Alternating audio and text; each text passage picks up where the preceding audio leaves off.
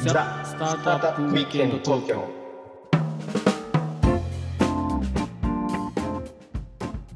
はい皆さんこんにちははい、こんにちは。ロックオブミステリアのフッティですひろきちゃんです。はい今日もザ・スタートアップウィークエンド東京の時間がやってまいりましたはいという。ことで、はいえー先週に引き続きですねはいサバ博士にお越しいただいております博士よろしくお願いしますお疲れ様ですはい、お疲れ様です。ありがとうございます。 お疲れお疲れ様。様です、はいで、先週なんですけども、まあ、あの完全養殖実現した暁には、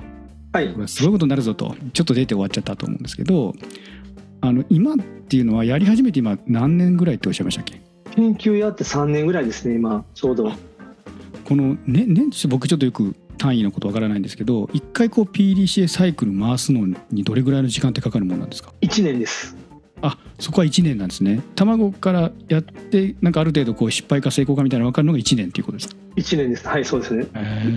でそれは今どうどういうふうにしてあこれはいけたとかダメだっていうふうになるんですかそうですね今のところは実はその陸上養殖の技術は実は完成したんですよ今年というか、はい、おーこのこの2月えー3月にもう完成完成というか、まあ、去年産んだサバが丸々1年陸上で海を知らないサバがで生まれるんですね、その陸で産んだサバを陸で育てるっていうのがい一巡するのが今年の4月なんですよおはいはいはいで今も順調に育ってるので、まあ、普通にこのまま4月に迎えると一応まあその完全陸上養殖のサバのえー研究開発の一段落はつきますじゃあ第一世代っていうか、もうはい1年経ったら食べてもいいっていう感じなんですかはいそうですなので一応技術的には一応完成っていうか、お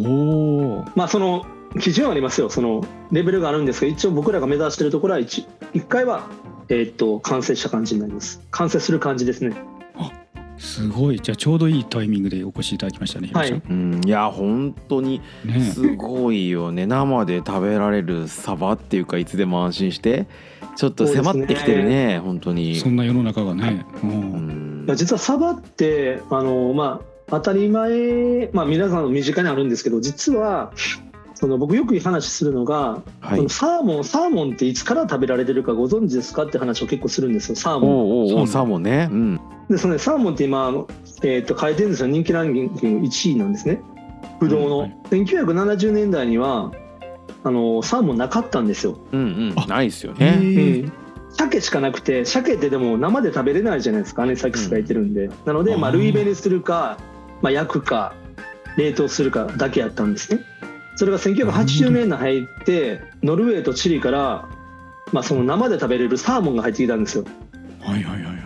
でその時にその鮭とサーモンを区別してブランディングしたんですねうんそれによってその寿司屋とか、えっとまあ、いろんな量販店に入って実はこの2022年20、まあ、去年ですね去年で実は1970年0円やったマーケットが40年間で3000億円になったんですようんおーなので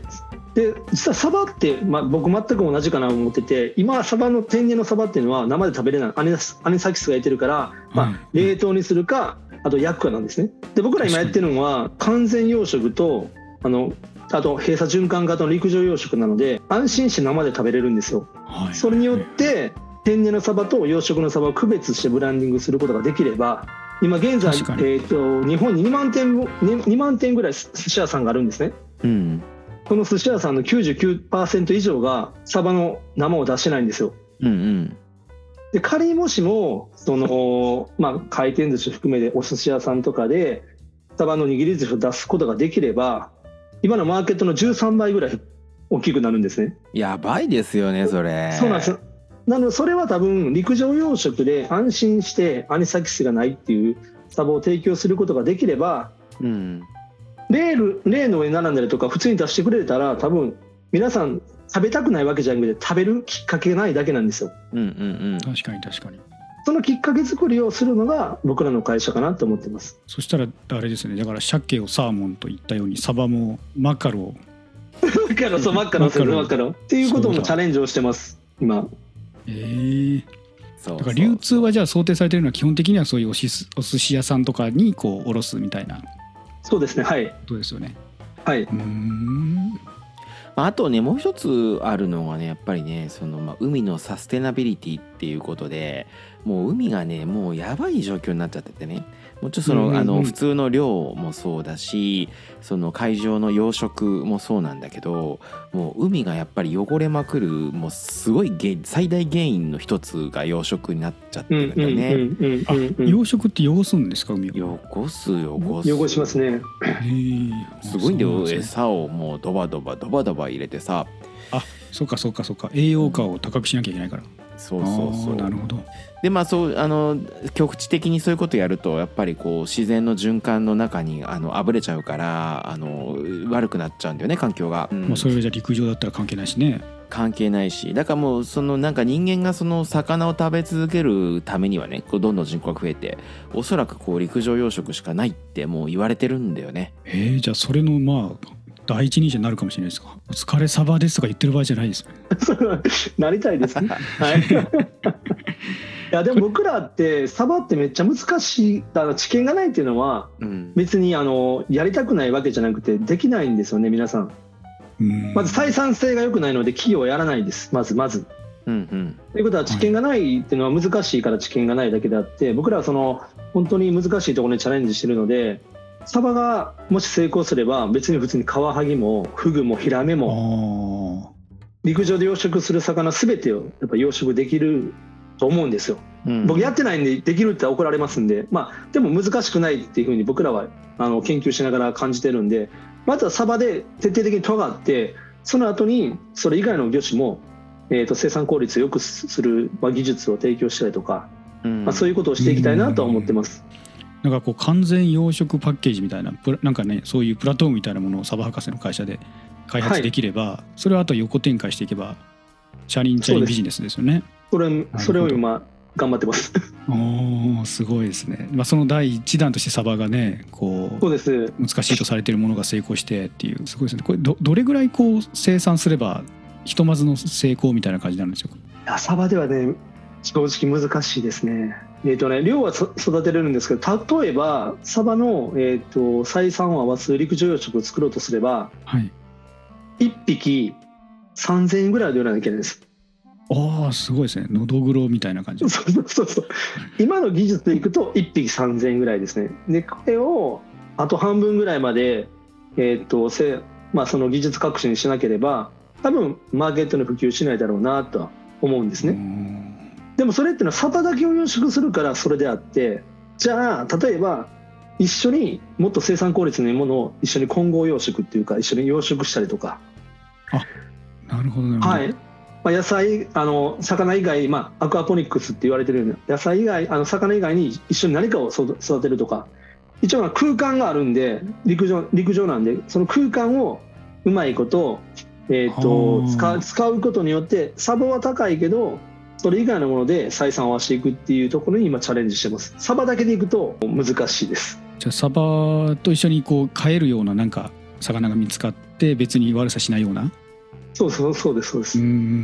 んまあ、サバってもう安い典型になっちゃってるのがちょっそうなとんでねすあのよそれもあんま良くないなと思っているんだけどもやっぱりサバの価値っていうかサバのリブランディングみたいなのをやっていけばなんかし、あのねあのそういう高高級寿司食材の一つになっていくんじゃないかなうとんちょっと思うんですけどね、サバもね。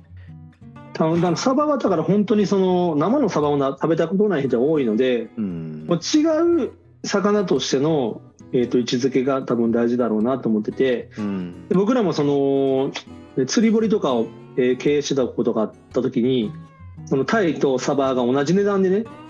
釣れるんですよはいでもタイは1キロサバは5 0 0グラムうん倍倍の大きさで値段が一緒だったらみんなタイを選ぶはずじゃないですかうんうんでも、えー、と釣りする人らは半々ぐらいでサバを選んでるんですねうんなるほど。なのでサバっていうのは生で食べれるっていうのが当たり前じゃないので生で食べれるニーズっていうのは今の大衆魚のサバと別物として考えてくれてるカテゴリーに入ってきたなと思ってるんですね。うんその先月僕らのくら寿司さんでイベントをさしイベントってキャンペーンした時におお大トロ360円なの2貫でうんうん安いね。 大トロねでそう僕だねらトロサバトロサバを2貫で360円同じ値段で売ったんですよはいはいはいはい。でもちゃんと売れたんですよおおそうなんですね一番高い皿でやっぱりちゃんと食べたことがなくかつ、えー、と安心して食べれるっていうことは、まあ、一つのそのまあアドバンテージなんだろうなとは思いました今う回、ーん研究でこう成功するか失敗するか分かんないみたいなところの事業なんでおそらくこうはい外部から資金を調達されてやられてるっていうことでいいですかね、それはベンチャーキャピタルさんとかですか、今そうですねあの前澤さん前澤友作さんのファンドがあるじゃないですか前はい、ありますあはいります、前澤ファンドさんに今応援していただいてますなるほどじゃあまあ資金的にはまあそこそこそうですね今のところははい、うんなんとか頑張ってやってますなるとほかどいやではもいこれでいつかは跳ねてまたものすごいことになるんでしょうねひろき ちゃんこれはねもうやばいですよもう変えますよ世界を変える人ですよ博 士は そうなんですよ今僕らあの陸だけじゃなくて宇宙でもやろうと思ってるんですよえ ちょっと待って何をですかサバです 何をやかるんですか